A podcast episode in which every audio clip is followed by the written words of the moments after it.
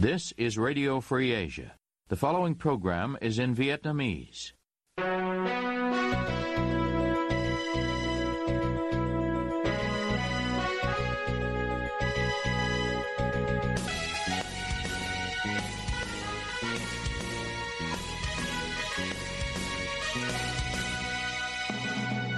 Đây là Đài Á Châu Tự Do, phát đi từ thủ đô Washington, D.C., Hoa Kỳ. Toàn ban cùng Nguyên Lam xin kính chào quý thính giả.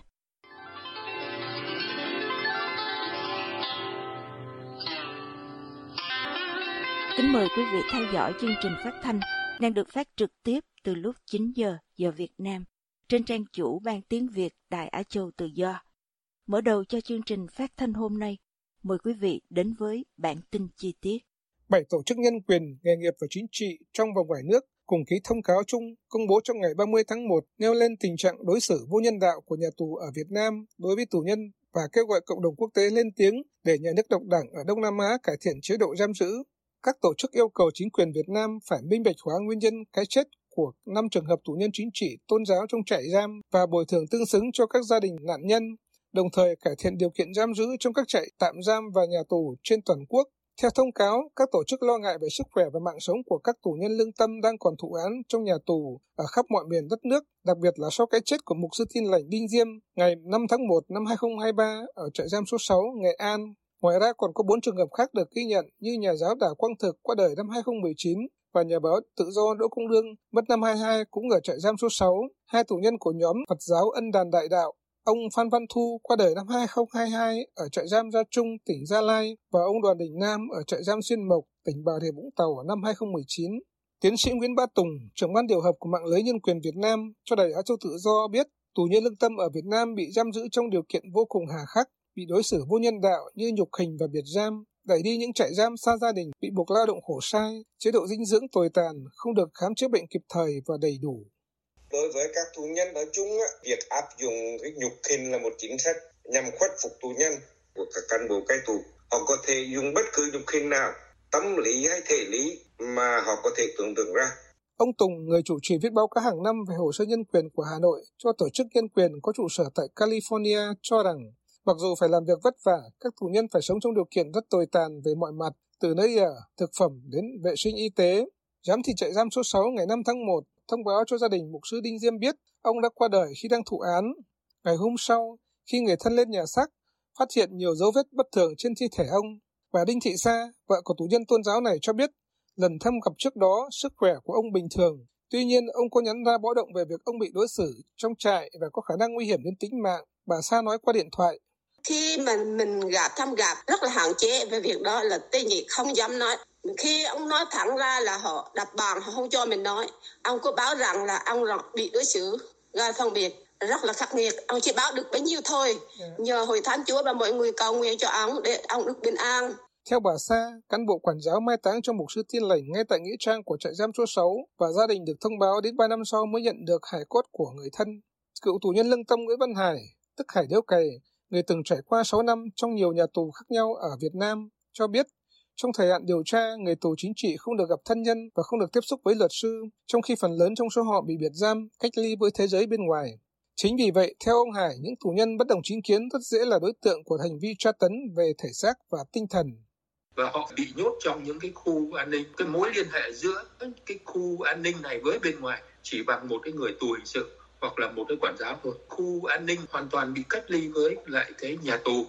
Vẫn theo ông Hải, trại giam của Việt Nam còn buộc tù nhân lương tâm phải nhận tội và tìm mọi biện pháp để khuất phục họ, kể cả giam trong buồng kỷ luật hoặc sử dụng tù hình sự để đánh đập và khủng bố họ. Sau khi bị kết án bằng những bản án nặng nề, trong các phiên tòa thiếu minh bạch, tù nhân lương tâm còn bị đưa đi thi hành án ở những nơi cách rất xa gia đình. Người ở miền Bắc bị đưa đi vào giam ở miền Trung hoặc miền Nam, trong khi người ở miền Nam bị đưa đi tới các khu vực khác cách xa cả ngàn cây số. Mục tiêu của nhà chức trách Việt Nam là làm khó gia đình họ trong việc thăm nuôi và gây tốn kém, khiến nhiều gia đình không thể kham nổi trong thời gian dài và nhiều tù nhân lương tâm không được thăm gặp và tiếp tế thường xuyên. Gần đây, sau khi mãn hạn tù, hai cựu tù nhân lương tâm Lê Thị Bình và Đặng Thị Huệ đã phản ánh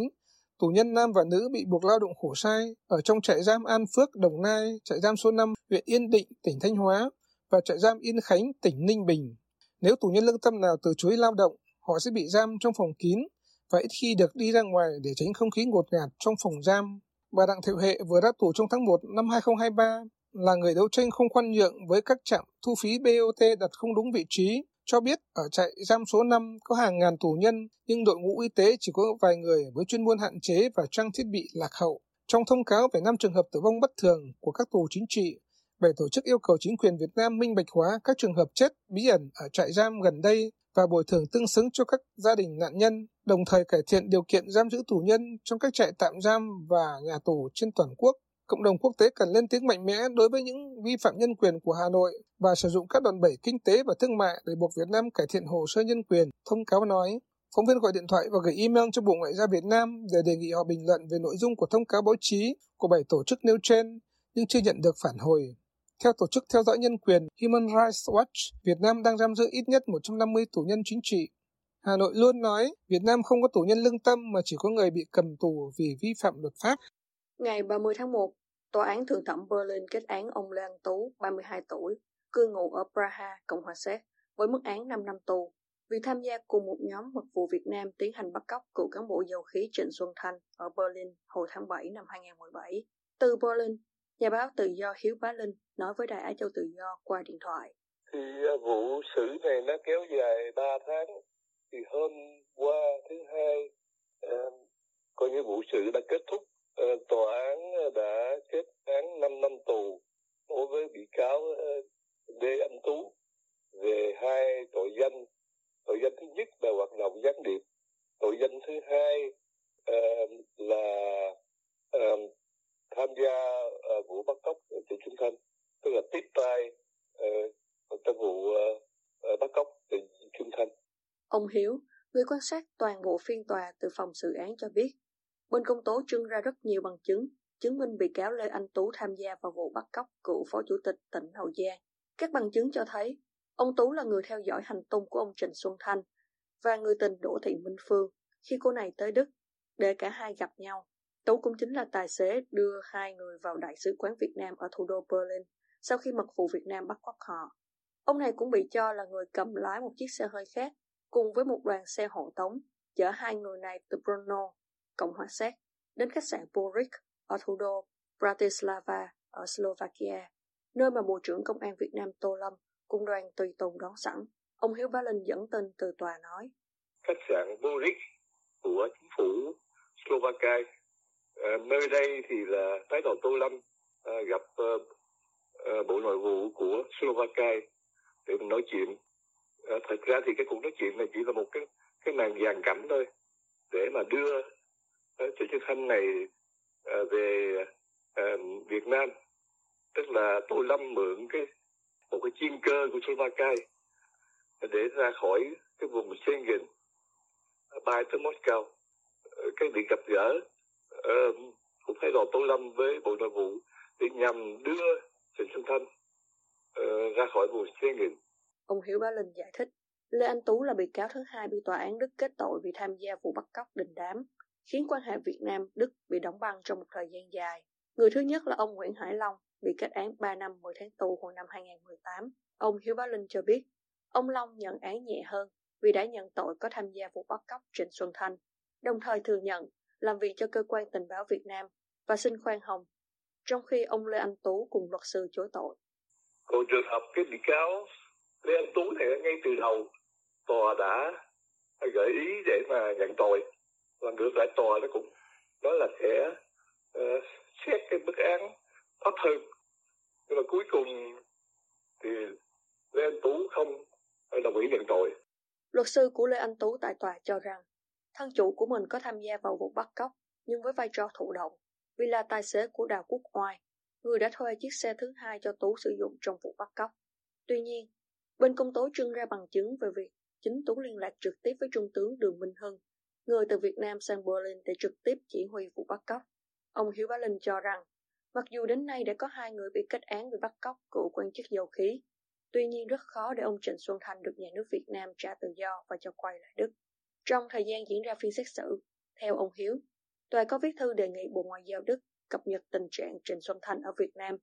thì được cơ quan này cho biết gần đây, nhân viên ngoại giao của nước này ở Hà Nội đã được gặp riêng Trịnh Xuân Thanh bên lề một phiên tòa mà cựu quan chức dầu khí này tham gia với tư cách nhân chứng. Ông Hiếu Bá Linh nói. Bộ Ngoại giao uh, cho biết là cho đến nay không có một cái dấu hiệu nào cho thấy là uh, Việt Nam uh, sẽ thả Trịnh Xuân Thanh. Vào giữa tháng 11 năm ngoái, Thủ tướng Đức Olaf Scholz đề cập đến trường hợp ông Trần Xuân Thanh trong cuộc gặp với Tổng bí thư đảng Nguyễn Phú Trọng và người đồng cấp Phạm Minh Chính ngay tại Hà Nội. Tuy nhiên không đạt được kết quả gì. Việc thả Trịnh Xuân Thanh khó xảy ra khi ông Trọng còn tại vị và Bộ trưởng Tô Lâm vẫn nắm Bộ Công an, ông Hiếu Bá Linh nhận định. Phóng viên có gửi email tới luật sư riêng của Trịnh Xuân Thanh, bà Petra Isabel Slagenhoff, để đề nghị bình luận về phiên tòa, nhưng chưa nhận được phản hồi. Sau chuyến thăm của Thủ tướng Đức tới Hà Nội, quan hệ ngoại giao Việt-Đức dường như được hồi phục. Tổng thống Đức Frank Walter Steinmeier có kế hoạch thăm Việt Nam vào ngày 13 tháng 2 tới. Tuy nhiên gần đây có thông tin chuyến thăm bị hủy bỏ. Hồi đầu tháng 12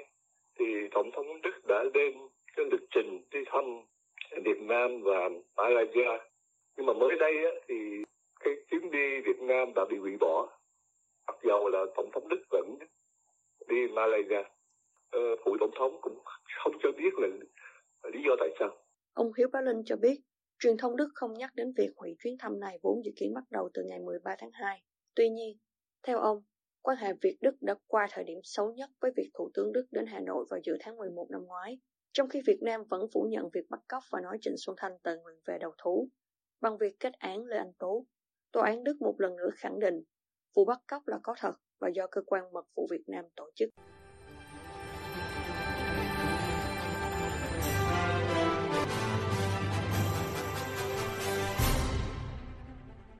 Quý thính giả đang theo dõi chương trình phát thanh của Đài Á Châu Tự Do.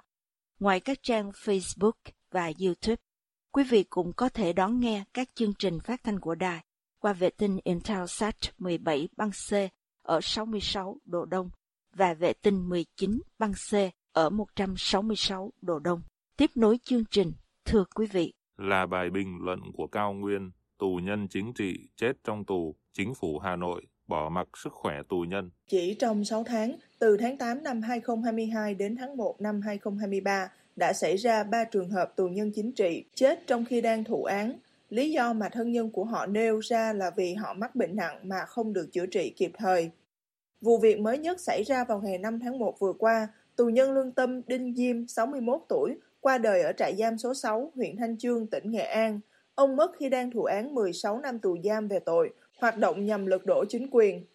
Ông Phil Robertson, Phó Giám đốc Tổ chức Theo dõi Nhân quyền Quốc tế Human Rights Watch, khu vực châu Á bình luận với RFA qua email rằng điều kiện nhà tù ở Việt Nam vô cùng tồi tệ và quyền lợi của tù nhân không được quan tâm, đặc biệt là các tù nhân chính trị, những người đã lên tiếng chỉ trích chính phủ. Điều duy nhất mà Hà Nội lo lắng là họ sẽ bị chỉ trích vì cách đối xử tồi tệ với các tù nhân. Ông kêu gọi đối tác thương mại và các nhà tài trợ cho Việt Nam, những người quan tâm đến nhân quyền, nên công bố rộng rãi về những cái chết vì bệnh tật của các tù nhân chính trị khi đang bị giam giữ, mà đáng ra những cái chết đó có thể ngăn ngừa được. Có thể, nếu cộng đồng quốc tế lên tiếng đủ mạnh về việc này, nó sẽ buộc các quan chức Việt Nam cung cấp đầy đủ các điều kiện và chăm sóc tù nhân tốt hơn trong tương lai. Đây là một việc đáng để chúng ta làm thử. Cho đến nay, chính phủ Việt Nam đã cho thấy họ không hề quan tâm đến sự tức giận và đòi hỏi công lý từ gia đình và bạn bè của 6 nhà hoạt động chính trị đã chết sau sông sắt này. Tính từ năm 2019 cho đến nay, theo ghi nhận của RFA, cùng với ông Đinh Diêm đã có 5 tù nhân chính trị khác chết khi đang thi hành án, bao gồm tù nhân lương tâm Đỗ Công Đương, 58 tuổi, chết ngày 2 tháng 8 năm 2022 trong khi đang thi hành án tại trại giam số 6. Tù nhân tôn giáo Phan Văn Thu, người phải thụ án tù chung thân tại trại giam Gia Trung, tỉnh Gia Lai, mất ngày 20 tháng 11 năm 2022 sau một thời gian dài bệnh nặng mà không được chữa trị đầy đủ và kịp thời. Ngày 14 tháng 12 năm 2021, tù nhân lương tâm Huỳnh Hữu Đạt, 52 tuổi, mất tại trại giam Xuân Lộc, Đồng Nai, nơi ông này phải thụ án 13 năm tù với cáo buộc theo Điều 79 Bộ Luật Hình sự cũ, hoạt động nhằm lật đổ chính quyền nhân dân. Ngày 10 tháng 12 năm 2019, tù nhân lương tâm Đào Quang Thực chết khi đang chịu án 13 năm tù giam vì bị cáo buộc tội hoạt động nhằm lật đổ chính quyền nhân dân. Và ông Đoàn Đình Nam mất trong trại giam Xuyên Mộc, tỉnh Bà Rịa Vũng Tàu ở tuổi 68 vào năm 2019. Tại Điều 30 của Luật Thi hành tạm giữ tạm giam năm 2015 quy định về chế độ chăm sóc y tế đối với người bị tạm giữ, người bị tạm giam. Theo đó, người bị tạm giữ, tạm giam được hưởng chế độ khám bệnh, chữa bệnh, phòng chống dịch bệnh, trường hợp bị bệnh tật, thương tích thì được khám và điều trị tại cơ sở y tế của cơ sở giam giữ. Nếu bị bệnh nặng hoặc thương tích vượt quá khả năng của cơ sở giam giữ thì được chuyển đến cơ sở khám bệnh, chữa bệnh cấp huyện, cấp tỉnh hoặc bệnh viện trung ương khám điều trị và kinh phí khám chữa bệnh, phòng chống dịch bệnh cho người bị tạm giữ, người bị tạm giam do ngân sách nhà nước đảm bảo theo quy định của chính phủ. Quyền được khám chữa bệnh đối với tù nhân được tái khẳng định trong luật thi hành án hình sự năm 2015 tại Điều 55 quy định về chế độ chăm sóc y tế đối với phạm nhân. Luật sư Lê Hòa thuộc đoàn luật sư Hà Nội nói với RFA rằng các trại tù đều có trạm xá để chăm sóc y tế cho các phạm nhân, đồng thời trong luật pháp Việt Nam cũng quy định rõ về quyền lợi của người tù. Tuy nhiên, thực tế cán bộ trại giam thực hiện các quyền này như thế nào mới là điều đáng bàn về, về luật pháp thì bất cứ nước nào thì cũng đều đều cũng có cái cái, cái việc đó tức là là, là có cái, cái quyền lợi cho bệnh cho các cái phạm nhân. Người ta đều có cái quyền lợi cả nhưng còn cái việc thực hiện nó như thế nào thì mới là điều đáng nói thôi Cựu tù nhân lương tâm luật sư Nguyễn Văn Đài với kinh nghiệm thực tế hai lần ở tù cho biết nếu tù nhân ốm nhẹ như cảm, sốt, viêm họng sẽ được trạm xá trong trại giam đáp ứng nhu cầu khám bệnh, cấp thuốc Ngược lại, nếu bệnh nặng thì rất khó để được duyệt cho đi khám chữa bệnh ở các bệnh viện bên ngoài, đặc biệt là đối với các tù nhân mang án an ninh, chính trị. Một trường hợp tù nhân lương tâm đang bị bệnh trong tù mà không được khám chữa bệnh là ông Trần Bang. Ông Bang bị bắt hồi tháng 3 năm 2022 về tội tuyên truyền chống nhà nước theo Điều 117 Bộ Luật Hình sự. Bà Thị biết, em gái của ông Bang nói với RFA rằng anh của mình bị một khối u, nó cứ to dần lên mà không rõ nguyên nhân. Gia đình đã gửi đơn yêu cầu khám chữa bệnh cho ông Bang, tuy nhiên các đơn từ đó không được phản hồi. Anh nói là bị cái khối u, còn đây là nó nó không đau mà nó phát triển từ từ. Các tổ chức nhân quyền quốc tế đã nhiều lần lên án chính quyền Hà Nội bỏ mặt tình trạng sức khỏe của các tù nhân chính trị, cũng như kêu gọi Hà Nội phải điều tra tường tận về nguyên nhân các tù nhân chết khi đang ở trong trại giam. Sau cái chết của nhà báo Đỗ Công Đương hồi tháng 8 năm ngoái, Ủy ban bảo vệ ký giả CPJ và Tổ chức Phóng viên Không Biên giới RSF ra thông cáo liên quan đến vụ việc này. Đại diện CPJ nói trong thông cáo rằng CPJ vô cùng đau buồn trước thông tin nhà báo bị tù Đỗ Công Đương chết do bệnh nền. Việt Nam phải xúc tiến một cuộc điều tra đến nơi đến chốn và độc lập về cái chết của ông Đương, những viên chức trại tù bị phát hiện có trách nhiệm cố ý giữ lại thuốc men và không cho ông Đương được chữa trị kịp thời, phải đối diện với công lý. Tổ chức phóng viên không biên giới cũng bày tỏ thất vọng về cái chết trong nhà tù của nhà báo công dân Đỗ Công Đương, đồng thời kêu gọi cộng đồng quốc tế hãy có hành động nhằm đảm bảo các nhà báo khác đang bị giam cầm tại Việt Nam được sống, không phải rơi vào tình cảnh như của ông Đỗ Công Đương. Báo cáo nhân quyền thường niên của Bộ Ngoại giao Hoa Kỳ thường xuyên chỉ trích chế độ giam giữ khắc nghiệt của các nhà tù Việt Nam, trong đó có vấn đề các tù nhân, đặc biệt là tù nhân chính trị, bị giam giữ mà không được chăm sóc y tế.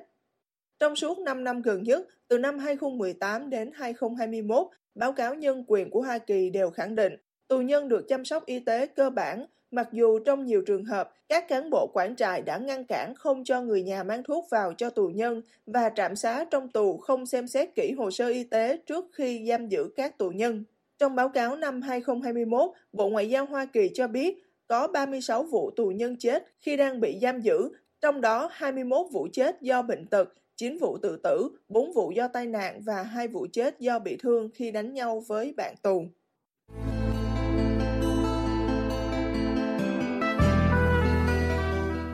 Quý thính giả vừa theo dõi chương trình phát thanh của Ban Việt ngữ Đài Á Châu Tự Do. Ứng dụng tin mới RFA trên điện thoại thông minh và podcast cũng có thể giúp quý vị theo dõi các chương trình tin tức thời sự bằng video hay audio của Đài Á Châu Tự Do. Quý vị quan tâm đến chương trình, xin gửi email về địa chỉ vietweb avong rfa.org. E Toàn ban cùng Nguyên Lam cảm ơn quý vị đã đến với chương trình và hẹn gặp lại quý vị vào chương trình ngày mai. You have been listening to Radio Free Asia.